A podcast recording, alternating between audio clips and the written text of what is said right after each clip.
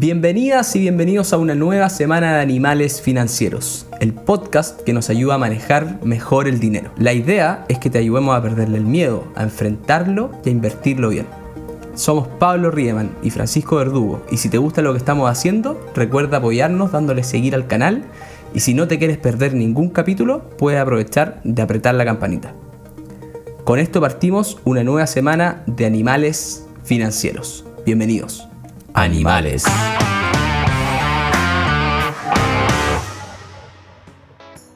Bueno, y el tema de hoy son los influencers financieros en Chile, o quizás podríamos decir en el mundo.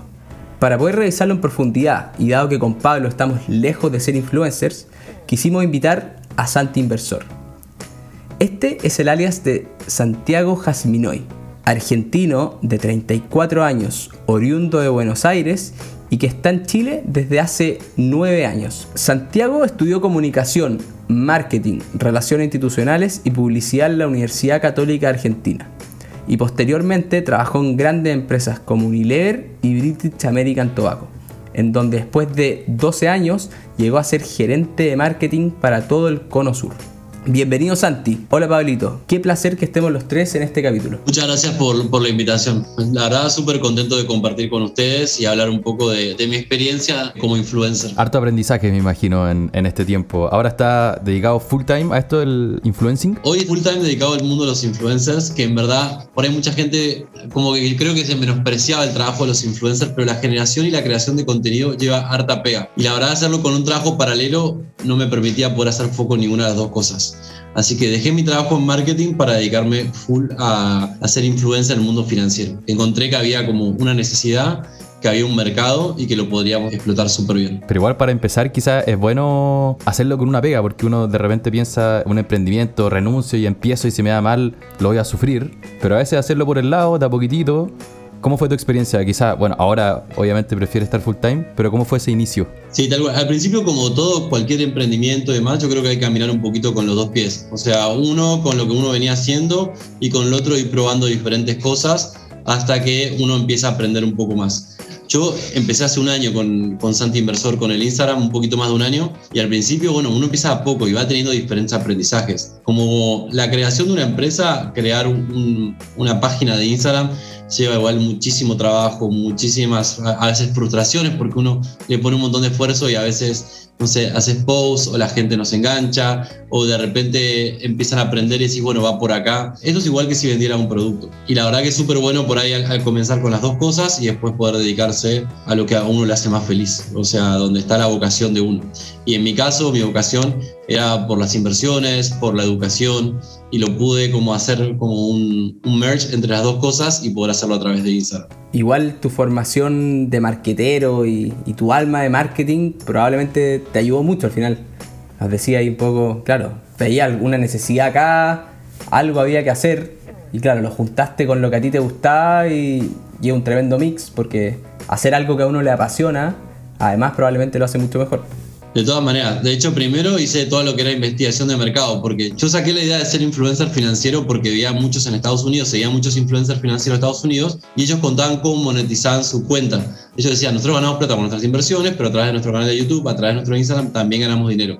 Entonces yo dije, ah, esto yo lo puedo hacer. Entonces empecé a investigar como buen marketingero el mercado en Chile, cómo estaba. Y a partir de ahí conocí a algunos influencers y empecé también a identificar cuáles iban a ser los valores que me iban a diferenciar, cómo yo me iba a volver único, cuál iba a ser mi ventaja competitiva también dentro del mundo de los influencers. Y yo creo que haber trabajado tantos años en marketing me dio como cierto ojo para poder hacer las gráficas, por ejemplo, o también de qué forma llegar mejor a la gente. Y pensé en hablar un lenguaje simple, con jerarquización de mensajes, y esos son creo que los valores que hoy me diferencian. Buenísimo. La tiene clarísima. Sí, a nosotros nos costó un mundo entender esto de los valores y que todo al final huela parecido, como entregar bien tu mensaje.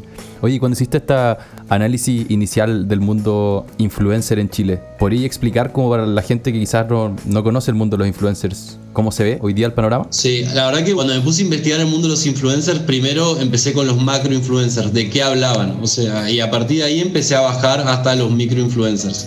Y ahí empecé a encontrar que obviamente los micros se referían a temas más específicos. Eh, llegar a ser a macro influencers necesitas bastante ayuda o bastante tiempo para llegar. Principalmente son los grandes celebrities que vemos en la tele o algunos gamers. Que tengan como un millón de suscriptores.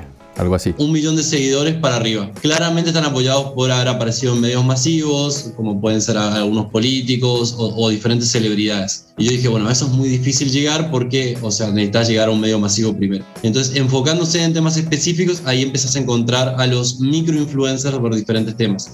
Y ahí tenés de, no sé, de decoración, que también me gustaba un montón y yo seguía muchísimos. Por ejemplo, bueno, el mundo financiero, que era otro de los que me interesaba, y ahí empecé a identificar algunos pero me costaba encontrar alguno fuerte en Chile. Y ahí dije, bueno, acá, acá, hay un lugar. Y a partir de ahí empecé a, a, conocer a colegas con los que fuimos creciendo también el último año. Sí, qué importante ahí lo que decíais de... Empecé a ver el mercado, vi que quizás no había nadie tan fuerte, tan bueno, como quizás tú, tú creís que, que claro, tú lo podías desarrollar.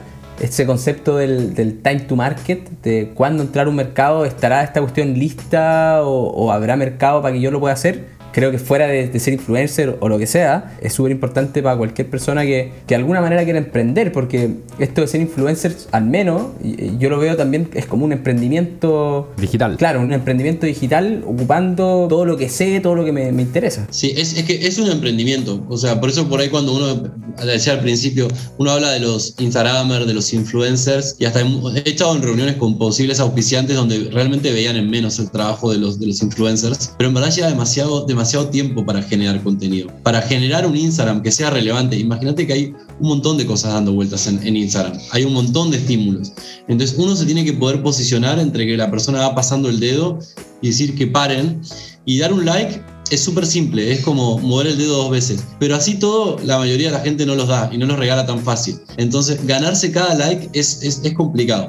Entonces, uno tiene que investigar qué es lo que puede ser relevante, cómo llamar la atención de las personas y cómo hacer para que más gente me reconozca porque uno va creciendo por el boca a boca. A nosotros nos pasa un poco en DA que, que claro, estamos tratando de, generar nuestra comunidad y lo que decís tú, pues el, cada like es difícil de obtenerlo ¿Cómo, ¿Cómo se vive eso de... que te compartan. Sí, que te compartan y ahí todo lo que puede hacer como que te ayuda con el algoritmo, me imagino que es lo importante, pero ¿cómo se vive eso cuando, cuando Santi Inversor como influencer va, sube una publicación y empiezan a llegar las notificaciones, le gustó, comentarios, estáis muy encima, tenéis que estar encima, es parte de, de, de hacerlo profesionalmente o lo dejáis y sabéis que esta cuestión me vuelve loco, prefiero cerrar el celular un rato y, mañana lo respondo. ¿Cómo funciona eso? La verdad que hay que estar encima, porque por ejemplo, cada comentario, si uno lo responde, empieza a generar como un nivel de engagement y la plataforma es, esa, esa interacción te beneficia y te muestra a más personas. Entonces, si recibo un comentario, trato de responderlo y también de, de empezar a generar un diálogo con las personas, porque eso Instagram lo va, lo va a valorar. Y sí, obviamente uno está detrás de los likes, porque los likes es como la validación del trabajo. También al, al igual que los seguidores. No es una, una como una una carrera banal, la de cuántos seguidores tengo o, el crecimiento en seguidores, sino es la validación de un trabajo. Es, bueno, la gente me encuentra relevante y por eso me sigue y me empiezan a seguir o por eso me ponen me gusta. Entonces, por eso es tan importante. O sea, yo cada vez que, que voy creciendo en seguidores, yo me pongo contento porque lo, lo, veo como una validación a mi trabajo. Me dedico un montón de horas a ser Santi Inversor.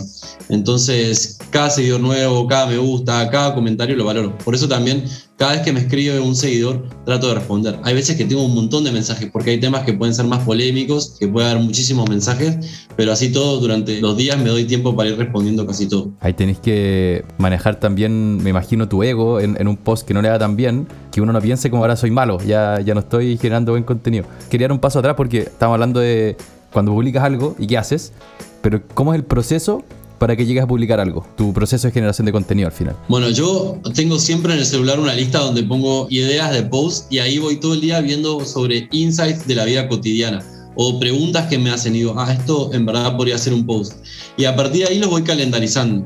Y tengo un calendario donde voy poniendo todo el contenido cuando lo voy a hacer y trato de respetarlo, pero muchas veces se va cambiando por contingencias, ¿no? Porque de repente un tema aprendió y un día hablé sobre criptomonedas y me tuvo un montón de preguntas de cómo se compran las criptomonedas. Entonces digo, bueno, el post de mañana que iba a hablar sobre, no sé, eh, las acciones de China, lo voy a cambiar y voy a escribir sobre cómo comprar criptomonedas. Entonces hay como contingencias sobre los temas que hacen que vayan cambiando. Pero todo el tiempo estoy, estoy generando contenido, o videos, o posts gráficos. En un año que yo voy, yo me considero que he logrado bastante, pero lo que lo he logrado fue gracias como también a la constancia. he subido contenido en forma constante, he generado un vínculo con los seguidores y eso es que, que me lleva a, ser relevante hoy en, el público de, los influencers financieros. ¿Y publicas contenido todos los días? Publico contenido casi todos los días, o posts o por lo menos historias, entre un post, un video o igual alguna historia o alguna encuesta. Trato de estar presente todos los días. La verdad es que hay veces que uno no puede, o sea, o que a veces, no sé, hace pocos días me tuve que cambiar de casa, tuve un montón de cosas pasando personalmente y me costaba un montón grabarme, porque estaba muerto. Pero, y, lo que tiene el influencer es que tiene que poner la cara la mayoría de las veces. Tenés que poner la cara, prender la cámara y ponerte a hablar. Y eso no es tan sencillo. A mí me costó un montón, de hecho, ese proceso. Cuando empecé con el Instagram decía, ay, yo no me voy a mostrar. ¿Para qué? Qué vergüenza, qué mono estar grabándose. Y de a poco te das cuenta que es la única forma, que la gente tiene que, aparte de un contenido, igual conocerte, porque eso le va dando más realidad al contenido. Pero sí, publico casi todos los días, eh, tengo algún contenido respecto a algo. Algunos en posts que quedan en el feed y otros en historias. Hay algo que hemos hablado muchas veces nosotros y que, que a nosotros nos encanta, el poder de la disciplina al final. Probablemente no todos los días vaya a subir un post que es extraordinario. Quizás la mayoría de las veces son, ok, está bueno, pero hacerlo todos los días, hacerlo de manera constante, es lo que genera estos resultados exponenciales, pues, lo que hemos hablado, el interés compuesto de, vamos, pongamos un alfiler atrás de otro y, esto en, la cola empieza de repente a agarrar vuelo. Yo me acuerdo cuando Santi tenía, no sé, yo creo que te hablé cuando tenías como 2.000 seguidores. Mucho menos, 500. Pero me llamó la atención lo que estaba haciendo, yo lo encontré entretenido. Y le hablé y le dije, oye, no me acuerdo qué. Y después nos seguimos hablando, qué sé yo. Y de repente me metí a verlo y no sé, ya estaba en 6.000, 7.000. Pero nada, pues detrás de eso mucha pega, mucha disciplina y es lo que nosotros tratamos de transmitirle a, los animales financieros, decirles, oye, esto no hay que hacerlo extraordinario, pero sí hay que ser humilde y hay que ser constante. Sí, de hecho me acuerdo perfecto cuando me, me contactaste, yo tenía 500 seguidores, 550 a ese nivel y 551 por ahí. Y cuando me contactaste yo te dije, ya, hagamos algo, yo estoy empezando, pero yo de acá a fin de año voy a tener 8000 seguidores. A fin de año tenía 10.000, por suerte, había logrado superar mi objetivo. Pero cuando empecé, para mí que es súper importante, yo lo hago en diferentes como facetas de la vida, siempre me puse un objetivo. Me dije, bueno, ¿y ahora qué necesito para llegar a los 8.000 seguidores? Entonces empecé a estudiar un montón de influencers para ver cómo lo hacían, cuáles eran como los secretos del éxito detrás de varios influencers. Entonces, como les conté, al principio no me, no me animaba a filmarme, empecé a filmarme. Me costaba un montón grabarme o sea, de hecho, buscaba el momento preciso para grabarme y demás. Después me di cuenta que si yo lo quería hacer todos los días, no podía estar como buscando el momento perfecto para grabarse, si no tenía que ser algo más cotidiano y que la gente iba a valorar esa cotidianidad y no me iban a juzgar. De hecho, al principio decía, bueno, uso algún filtro, ¿viste? Porque de repente estaba con un granito, estaba medio dormido. Y después digo, no, basta de filtros, que la gente me conozca como soy, o sea, porque así la gente también. Entonces empecé a buscar cuáles eran las fórmulas que me iban a llegar a esos 8.000 seguidores antes de fin de año, como, como te había propuesto cuando empezamos a hablar. Y bueno, eso me llegó incluso a superar las metas. Pero lo mismo es un plan, por ejemplo, yo hablo muchas veces de la libertad financiera. Y la clave para llegar a la libertad financiera es primero conocer tu número y después haces tu plan. Pero primero tenés que tener tu número, a dónde querés llegar. Y, en base a eso se arman los planes. Qué bueno que te lo llevaste para allá, porque estamos hablando un poco de tu proceso, de cómo tú lo has hecho, de cómo ha sido este desafío está buenísimo lo que dijiste de vamos con el objetivo y, ahí, bueno, tengo que armar mi plan para llegar a esto. Pero obviamente esto parte de una necesidad, de, que los chilenos, yo creo que de alguna manera estaban pidiendo a gritos personas que los ayudaran. Y por eso, no sé, tú, Pancho Ackerman, la Economina, la Romy eh, y, muchos que están apareciendo han tenido espacio en, este mundo de, los influencers financieros, pero es básicamente porque algo estaba pasando con los chilenos. No sé si tú lo leíste, leíste esa, esa, sensibilidad, te tiraste a la piscina, o, qué opináis un poco de, lo que está pasando con las finanzas personales en Chile. De todas maneras, yo sabía que había como una oportunidad, porque de hecho decía, yo necesito que yo vine a suplir lo que me hubiera gustado saber yo hace 10 años cuando, cuando empecé a meterme a poco. En ese momento me veía algunos videos en YouTube, buscaba gente con quien hablar. Me costaba mucho encontrar información para poder capacitarme. Yo no soy eh, economista de profesión. Como contamos antes, yo me dediqué toda la vida al marketing y a mí esto siempre me gustó el mundo de las inversiones pero no sabía de quién aprender. Cuando me quise meter a comprar acciones, tampoco sabía de quién aprender. Veía algunos cursos, algunas publicidades engañosas en internet, entonces como que me costó mucho. Y sobre eso quise suplir, quise decir, bueno, que a nadie más le pase. Digamos, no inviertan algo porque no, no sepa. Yo un montón de veces había visto oportunidades de inversión antes, pero no sabía cómo invertir en esas. Y a partir de ahora dije, bueno, que nadie más le sepa. Si hay uno, si me quieren hablar sobre NFT, criptomonedas, tal acción, no decir, bueno, pero no sé cómo se hace. No, investigar y a partir de ahí empezar a buscar referentes. Y eso mismo quiero darle a la gente. ¿Y ahí cómo ha sido tu, tu relación con la gente después? Porque claro, publicas algo, te comentan, a veces decías que te escriben por interno. ¿Cómo han sido esas interacciones? Sí, me, me, escriben un montón por interno. Yo creo que al ser un tema como financiero, a veces a la gente le da como por ahí un poco de pudor poner algunos comentarios.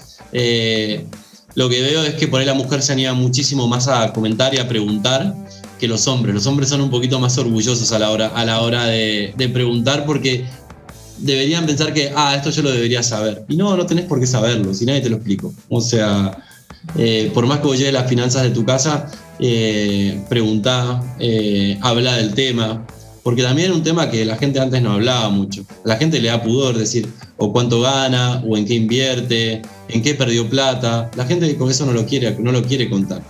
O sea, de repente te cuentan de un negocio exitoso. Santi es fachero, entonces también por eso yo creo que las mujeres le, hablan más y le preguntan ahí, Santi, ¿qué hago? Hay que usar todos los recursos disponibles.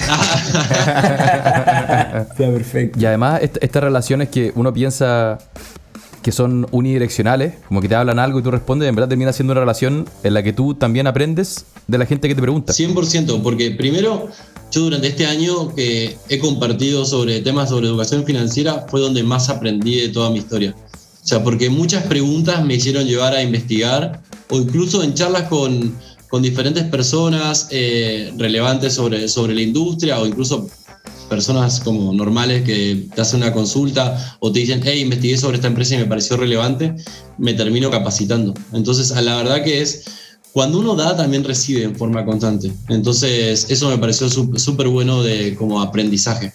De hecho, siempre me preguntan sobre una empresa, bueno, contame vos qué investigaste, a ver si nos vamos complementando.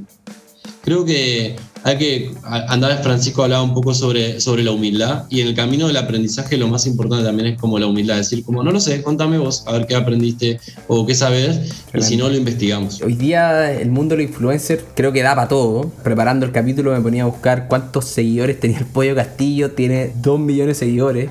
Acá, no sé, Rante Perdugo, que es un comediante, 1,2 millones. Lanto Larraín, que, que es comunicadora feminista, 217 mil que quizás están en, otros ámbitos, son un poquito estos macro influencers, creo que decías tú. Tú un poquito más de, nicho en el mundo de, las finanzas, pero ¿cómo se hace esto? ¿Cómo, cómo empezáis a generar tracción? De cuando tenías 500 seguidores, ¿cómo lo hiciste para, ok, puse la meta, 8000? Ya, pero ¿cómo logro esta cuestión? Lo primero es generar siempre contenido y tratar de generar contenido de valor, ir superándose. Instagram tiene también algo bien magnético que tiene una parte de reality y hacer partícipe a la gente. O sea, eh, utilizar todas las herramientas que tiene Instagram para poder crecer. A través de encuesta, caja de comentarios, ir respondiendo, subir posts, videos. Eso para mí eso fue súper importante para generar el contenido que me iba a ayudar a crecer. Y después también le, he pedido ayuda a amigos, incluso no influencers, ¿no? Como compañeros, ya recomiéndame. Y en cada reunión que podía, cada persona que veía, yo le contaba, bueno, yo estoy haciendo esto, yo soy Santi Inversor y hablo sobre finanzas personales. Y a uno me decían, ah, tú vas a seguir. Y por ahí ni me seguían. Y otros en verdad me seguían y así a poco se iba construyendo la comunidad. Pero la comunidad se va construyendo también del boca a boca. Mucha gente me dice, ah, te recomendé con un amigo o llegué por tal persona. También haciendo live en Instagram, hablando con diferentes actores del, del medio, como que nos vamos complementando. O sea, yo con Pancho Ackerman, con Romy Capetillo, con Caro Molina, gente que, que habla de temas similares a los míos, siempre estamos en continua comunicación, hacemos live, como nos compartimos contenido porque lo que buscamos es darle lo mejor a las personas, no es como que, ah, este es mi rancho, este es el tuyo, y cada uno con sus seguidores, sino generar una comunidad lo más grande posible para que el tema de finanzas sea algo casi tema nacional para las personas y que todos sigan a cualquiera de nosotros, al que le guste más el estilo. Hay gente que le gusta más el estilo de Pancho, hay gente que le gusta más mi estilo, o el de Romy, o el de Caro. Es como que hay diferentes estilos y cada uno tiene lo suyo. Me encanta ese guay de que Comparten el propósito. nadie tenga, sí, nadie tenga problemas con las finanzas y, y vamos todos juntos, todos nos vamos a beneficiar de esto y todos van a estar mejor. Creo que, que la gente al final ve un poquito esos propósitos, engancha y dice, apoyemos a esta gente porque nos está tratando de, de ayudar a todos. Y sumándonos a nosotros también, por algo estamos en este podcast. Queremos comunicar y ayudar a la gente a, a entender que las finanzas no son cerebrales, sino que son conductuales y, y de no cagarlas. Es el, el nombre del juego. 100%, a- o sea, es un tema muy importante la disciplina, creo lo habíamos mencionado antes. En finanzas personales, 80% disciplina, 20% conocimiento y el conocimiento es fácil de adquirir para cualquier persona.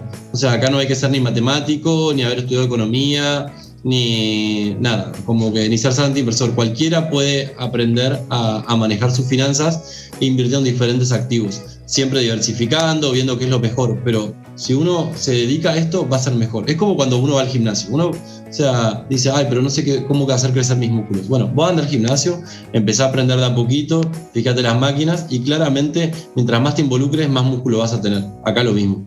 Mientras más te involucres en este mundo, más plata por ahí vas a tener. Amén. Sí. Sí, tremendo consejo. Al final, esta cuestión, yo creo que somos más, de alguna manera, psicólogos financieros que enseñarle a la gente la fórmula para ganar la mayor cantidad de plata el próximo año. Eh, esa bolita cristal yo creo que no la tiene nadie, pero si de alguna manera podemos acompañar a las personas para que no se equivoquen en los momentos difíciles y ojalá agarren esta disciplina de, de ir al gimnasio todos los días, agarrar la guitarra y tocar un par de acordes todos los días, despertarse y en vez de agarrar el, el teléfono, leer cinco páginas en la mañana o cada fin de mes entrar a la cuenta corriente y invertir, yo creo que con eso nos vamos a dar todos por pagados de aquí a un, a un tiempo más. Sí, y déjame decir algo importante, porque para derribar un mito, uno, uno también piensa, bueno, el primero es que piensa que tiene, que ser como financiero, matemático y demás. Y lo segundo es que le tiene que dedicar mucho tiempo. Es que yo no tengo tiempo para estar viendo las acciones todos los días y demás. No, hoy hay un montón de fondos que simplemente lo que tenés que hacer es dejar un depósito automático, elegirlo una vez y pensar cuál va a ser tu estrategia. Pero una vez que lo elegís, es dejar una- un depósito automático de ahí para largo plazo. No tienes que estar viendo todo el día cómo está el precio de las acciones y demás. No, te vas informando de a poquito todos los meses y vas acumulando conocimiento. Pero no es que tenés que darte todos los días de la semana. Totalmente de acuerdo. ¿Cómo qué fondos? ¿Cómo qué fondos, Santi? No, No, no, no, no metamos en eso, no, no nos metamos en eso. Oye, y estoy muy de acuerdo, Santi, con lo que dice. Yo creo que para consejos financieros es cosa que te sigan a tu Instagram. Pero aquí, aprovechando que te tenemos en- de invitado, ¿qué consejos le darías a alguien que quiere empezar en este camino de, la creación de contenido? Ya sea en Instagram, un blog, en YouTube. Si quieren empezar con la creación de contenido, lo primero que tienen que hacer es, bueno, obviamente elegir el tema en el que- el que van a hablar y ver cuál va a ser el approach, cómo lo van a abordar, qué es lo que los va a diferenciar versus los, los otros influencers que estén hablando sobre eso. Y eso pasa lo mismo que si vos querés salir a vender galletas. O sea, si querés salir a vender galletas, ¿cómo te vas a diferenciar de las galletas que vende la vecina? Entonces, acá es lo mismo, es cuál va a ser tu estilo único que va a hacer que la gente te quiera seguir y puedas empezar también a monetizarlo el día de mañana. La constancia de subir siempre contenido e ir averiguando, mantenerse actualizado. Yo creo que estar pendiente de, la contingencia es súper relevante. Por ejemplo, me acuerdo cuando eh, ganó Boric en las últimas elecciones, al día siguiente me explotaron de mensajes de cómo invierto en dólares, pues la gente como que igual se friqueó un poquito con el tema. Y nada, hay que estar pendiente de la contingencia. Entonces hice un post sobre cómo invertir en dólares, les fue súper bien y eso empieza a generar tracción. Entonces, aprovechar las contingencias para poder crecer o fechas importantes como pueden ser, no sé, 14 de febrero, el Día de los Enamorados, si hablas de finanzas en pareja, si fuera el caso. Como hay que poder tomar es- esas fechas o las contingencias para, para bustear el, el crecimiento, pero tener una ventaja de diferenciar y ser constante. A partir de ahí yo creo que tarde o temprano el éxito llega. Diferenciar y ser constante. Perfecto.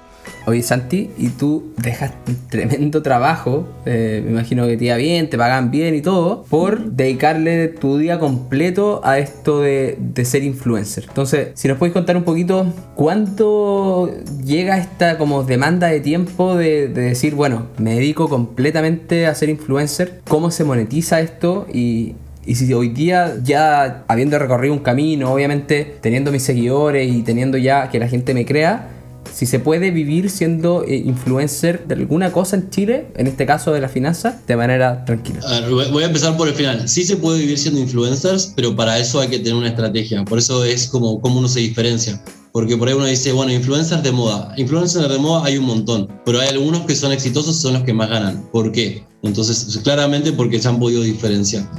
En mi caso, yo trabajaba en una multinacional, me iba súper bien, tenía un súper buen sueldo, pero el tema de la educación financiera y el Instagram me empezó a llamar mucho más, movía realmente mi pasión. A mí siempre me gustó el marketing, pero llegó un momento que, bueno, uno también va cambiando los intereses con el tiempo. Y la vocación, que es algo súper importante, uno la va descubriendo cuando va creciendo. Por ahí nosotros salimos del colegio con 18, 19 años y nos dicen, bueno, ¿qué quieres estudiar? Porque a esto te vas a dedicar toda tu vida y por eso es un poco fuerte, porque uno va cambiando lo que le va gustando y uno va descubriendo diferentes cosas. Y yo tuve la suerte de poder agarrar el, volante y, dar un volantazo, decir, bueno, hasta acá llegué con la multinacional y ahora quiero ser independiente y dedicarme a la educación financiera, que es lo que más me apasiona. Porque a mí siempre me gustó hablar de esto. Vos me metías a una reunión social y yo estaba preguntando, che, ¿vos en qué invertís? Y ahí. y la gente se me quedaba como, ¿y a vos qué te importa? Y, pero porque a mí me gustaba porque sabía que era la única forma de aprender, aprender del conocimiento de otros. De hecho, hace un tiempo yo había compartido mi plan de, inversiones con una persona que después se convirtió en mi mentor y me dijo, mmm, pero está flojo. Y yo dije, esta es la primera persona que desafía mi plan de inversión y estuvo buenísimo porque claramente con ese feedback yo lo pude mejorar. Pero todo el resto de las personas que se lo decían me decían, ah, qué bueno, buenísimo. Y, y nadie quería realmente hablar del tema. Así que eso igual dije, esto lo tengo que explotar e ir mejorando. ¿Cómo se monetiza el Instagram? Yo lo monetizo de diferentes formas. Eh, el primero es a través de sponsors, que es donde por ahí más plata recibo. Y yo soy súper transparente también con, con, los seguidores. Ellos saben que yo cuando estoy haciendo publicidad y saben también el criterio que ocupo a la hora de hacer publicidad. Si voy a recomendar un sponsor es porque yo lo probé, porque yo creo que es bueno, porque yo creo que les puede ayudar a mejorar su plan y a, y a mejorar su patrimonio. Si después de todo ese filtro yo lo estoy hablando de ellos, es porque realmente es bueno. Me llegan un montón de, posibles sponsors que, pueden pagar por estar en el Instagram, pero por ahí yo no me siento cómodo trabajando con ellos y no lo hago. Entonces, los sponsors es el número uno y el filtro, y, yo creo que mis seguidores confían en ese filtro que yo hago. El segundo es los links de referidos. Hay muchas plataformas de inversión o, o plataformas, por ejemplo, las de delivery, que por ahí la gente conoce un poco más, o las de, o las de para moverse por la ciudad que tienen un código de referidos. Cada vez que usan mi código, eh, a mí me llegan o pequeño porcentaje de su compra o un, regalo por única vez. Y también las marcas lo valoran porque dicen, eh, Santi Inversor me está trayendo gente, entonces después pueden también después pagar más por el lugar de auspicio. Y la tercera forma que yo monetizo por ahora es a través de charlas. Gente que me conoce a través de Santi Inversor, a través de mi Instagram y después me invitan a diferentes empresas a hablar sobre finanzas personales o principios de inversión. Esas son por ahora las tres formas más fuertes donde estoy monetizando. Hay otras, ¿no? Que, pero que todavía no he desarrollado como hacer cursos, por ejemplo, que eso también otras personas que por ahí tienen un Instagram lo hacen y le va súper bien. Así que bueno, esas son algunas de las formas que yo veo para monetizar las cuentas de Instagram. Y yo creo que si uno tiene una cuenta de Instagram o tiene cualquier tipo de emprendimiento, siempre tiene que pensar en cómo monetizarlo y sacar el máximo rédito. Uno de los, de los valores que tengo como, como Santi Inversor y lo tengo en verdad como mi vida personal es Return of Investment. Todo lo que trabajo, todo lo que produzco tiene que tener un retorno de esa inversión. A lo mismo es cuando elijo una, una, una, compañía para comprar, siempre pienso cuál es el retorno de esta inversión. Cuando voy a comprarme una polera a la tienda, también pienso cuál es el retorno, cuánto estoy pagando por el retorno que me va a traer. Entonces, eso mismo trato de comunicarlo en el Instagram y lo veo también eh, cuando trabajo en esto y lo veo con mis auspiciantes. Tremendo. Santi, yo creo que de verdad la tienes muy, muy clara. Yo creo que tu mundo de marketing, publicidad, quizás todo esto que hiciste en estas grandes multinacionales, seguro que también te ha ayudado mucho en, en hoy día tener la cabeza súper ordenada para hacer de, de tu Instagram, de este mundo de los influencers, un negocio, obviamente, que, no es la manera peyorativa, pero sí una manera de ganarse la vida en, en, los animales financieros. Lo que hablamos es cómo manejar el dinero, cómo, cómo enfrentarse a este mundo y obviamente hoy día en el mundo que vivimos, ser influencer es cada vez más válido como un trabajo para poder vivir. ¿Te imagináis, Francisco, terminamos viviendo del podcast? Oh. no sería nada malo. No sería nada malo. No se diga más. Acá en todos los países de habla hispana van a estar escuchando animales financieros. Me gusta, hay que soñar. Es como lo, como los, ¿cómo se llama esto? Los que improvisan. Que uno no puede decir que no. Como si al- alguien te dice algo, tenés que construir sobre lo que esa persona te dijo. Como es, esa, tomar eso y aplicarlo en tu vida. Está bueno. Buenísimo. Eh, Es es súper bueno. Mira, eh, en mi familia solemos irnos, yo tengo una familia súper grande y siempre nos solemos ir todos juntos de vacaciones alguna, una, una vez por año y demás. Y siempre salen charlas, hablamos de todo. Yo tengo muchos hermanos que son emprendedores y demás. Eh, y también tengo una parte de la familia que es un poquito más conservadora también. Entonces, cada vez que tiramos alguna idea sobre qué hacer y demás, nosotros siempre decimos, acá no se puede decir que no. Acá o se construye sobre la idea o nada. O, o me quedo callado. Genial. Esa es un poco la, la- la política familiar que tomamos. ¿Cuántos hermanos son? Somos siete hermanos. ¿Y tú Eh, qué- cuatro tú qué- varones, tres, mu- tres mujeres. Yo soy el sexto más chico. Ah, la guagua. Sí, así que eh, son bien entretenidas cuando nos vamos toda la familia. En general, tratamos de poder ir todos. A veces uno no puede, pero hoy, hoy ya encima se suman sobrinos, todo, pero siempre es entretenido. Oye, voy a agarrar entonces ahí esas sobremesas tremendas que deben tener con la familia y, y nos vamos a ir a... Cuando hacemos estos capítulos con invitados, inventamos las secciones, así que tenemos un poquito más de flexibilidad y, y nos vamos a ir a esta sección inventada de las recomendaciones de sobremesa. Este mundo paralelo que le gusta decir a Pablo, en donde hablamos de cosas que probablemente en el mundo normal no nos gusta hablar, le tenemos miedo, le tenemos un poquito fobia, como decíamos antes, pero acá nos encanta, porque son los temas importantes que nos hacen mejorar. Y en este mundo los influencers, ¿cuál es tu red social favorita? Instagram, 100%. Es donde paso más tiempo, donde más me divierto, veo la vida de todos mis amigos, eh, me comunico, yo lo uso para chatear, para todo. Y bueno, obviamente trabajo ahí. Así que hoy en verdad mi vida está 90% en Instagram. Oye, ¿y por qué TikTok no todavía? Yo lo quiero hacer, lo que pasa que, o sea, es una red social aparte. Yo creo que hay que entender que cada red social tiene su propia identidad y su propia forma de, de generar contenido. Yo creo que ahora está un poco vago, pero ya me estoy metiendo en TikTok de a poquito. Ya, ya, voy a entrar con, ya voy a entrar con fuerza. Este año sí o sí con TikTok y YouTube. Cuando empecé, como tenía las dos pegas, era un poco difícil. Ahora ya, ya estoy en posición para poder estar los dos.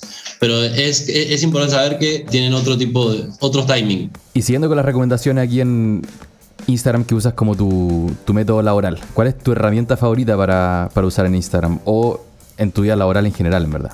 O sea, dentro de Instagram, eh, las historias. O sea, me gusta porque en historias, si bien puedo desarrollar un tema, también puedo contar un poco sobre mí. O sea, y eso me genera mucha interacción y la gente te va conociendo. La idea es que lo que yo quiero transmitir a través de Instagram no es que yo soy un profesor académico que hablo sobre un tema y te explico cómo comprar acciones o qué tener en cuenta a la hora de invertir en bolsa, sino que yo soy una persona eh, normal que hago mi vida, este es mi, mi estilo de vida y esto lo consigo gracias a que hago todo el resto. Así que creo que historias te permite tener esa flexibilidad para ir contando un poco sobre la vida. Buenísimo. ¿Cuál es tu influencer favorito o en quién te inspiras? Mira, eh, mi influencer preferido se llama Deco por dos mangos. Es una influencer que se llama Juli de Argentina. De hecho, ella es como, ahora de hecho vive en Brasil. Y ella, lo que hizo fue democratizó todo el tema de la decoración. Y eso me pareció súper importante. Ella habla en lenguaje súper fácil y da técnicas como cómo decorar con poco presupuesto. Y eso como concepto me parece está súper bueno. Y ella te enseña, no sé, desde cómo taladrar hasta cómo tenés que tener en cuenta, no sé, para hacer una composición de cuadros en tu casa y te va enseñando todo muy paso a paso. Me influyó mucho en mi forma de que cómo quería ser influencer. Y eso me marcó mucho porque me pareció que era un influencer que llegaba a su público, que generaba interacción y que daba un contenido realmente de valor que le servía a la gente en su día a día. Es súper buena ella, ella es súper inteligente, súper carismática, la, recomiendo un montón. Deco por dos mangos se llama su Instagram y ella empezó con un blog para mamás y ahí lo fue migrando hasta esto y hoy es, es una persona súper relevante. Todo el mundo en Argentina la conoce y tiene súper identificado su target y lo sigue trabajando. Deco por dos mangos, para que ahí nuestros escuchas la sigan, nosotros ya la vamos a seguir sí o sí. Y eso es quien te influenció a ti, pero tú claramente influenciaste a personas. ¿Cuál es tu mejor historia con, con algún follower? Bueno, la, una historia con, con, un seguidor fue que yo estaba, me tenía que cambiar de casa eh, y en verdad necesitaba cambiarme de casa durante ese mismo mes y en verdad no había nada de arriendos disponibles en Santiago. Así que escribí en el Instagram que buscaba arriendo y ahí me llegaron un montón de, de, de, ofertas y a los tres días de haber publicado esa historia ya me estaba cambiando de casa. Así que la verdad que tener una comunidad igual te, te, te, te da mucho soporte principalmente en esos momentos. Tres días. Generar comunidad. Se pasó. Qué importante generar comunidad, Pablito, ¿no? Lo más importante. Eso estamos tratando de hacer aquí con los con nuestra comunidad de animales. Con nuestra granja. Con su granja, está bueno, está bueno. Oye, y con esto, bueno, ya nos vamos acercando al, al final de este capítulo. Ha estado, yo creo que muy, muy entretenido. Santi nos ha contado cómo recorrer este camino de, de cero seguidores hasta hoy día ya más de los 10.000. ¿En cuánto estáis, Santi? 13.000. En 13.000, pero de algo eh, súper de nicho, eh, en donde ya lo puede monetizar, tiene sus auspiciadores, obviamente sin perder la independencia de, tener gente que, él cree que, que puede ayudar a toda su comunidad. Pero yo no quiero dejar de pasar esta sección que tanto nos gusta con Pablo, que es la caja de Pandora. Esta pregunta que, que ni con Pablo nos decimos en la semana y que es realmente sorpresa. Sorpresa. Deberíamos poner la regla de que no se puede editar para el futuro. Yo creo, que, yo creo que nunca la hemos editado, ¿no? Yo creo que no la editamos, pero para que sea más presión no. Sí, Santi, vamos, vamos. Qué nervios, ya me puse nervioso. ¿Messi o Maradona? Ah, Messi, fácil, fácil, Messi, Messi toda la vida. Sí. Lo encuentro que, o sea, primero tiene mi edad, entonces yo siempre me sentí identificado cuando Messi empezó, como que decía, "Ah, este chico tiene mi edad y mira dónde llegó, como que siempre me despertó una admiración porque era 100% de contemporáneo a mí.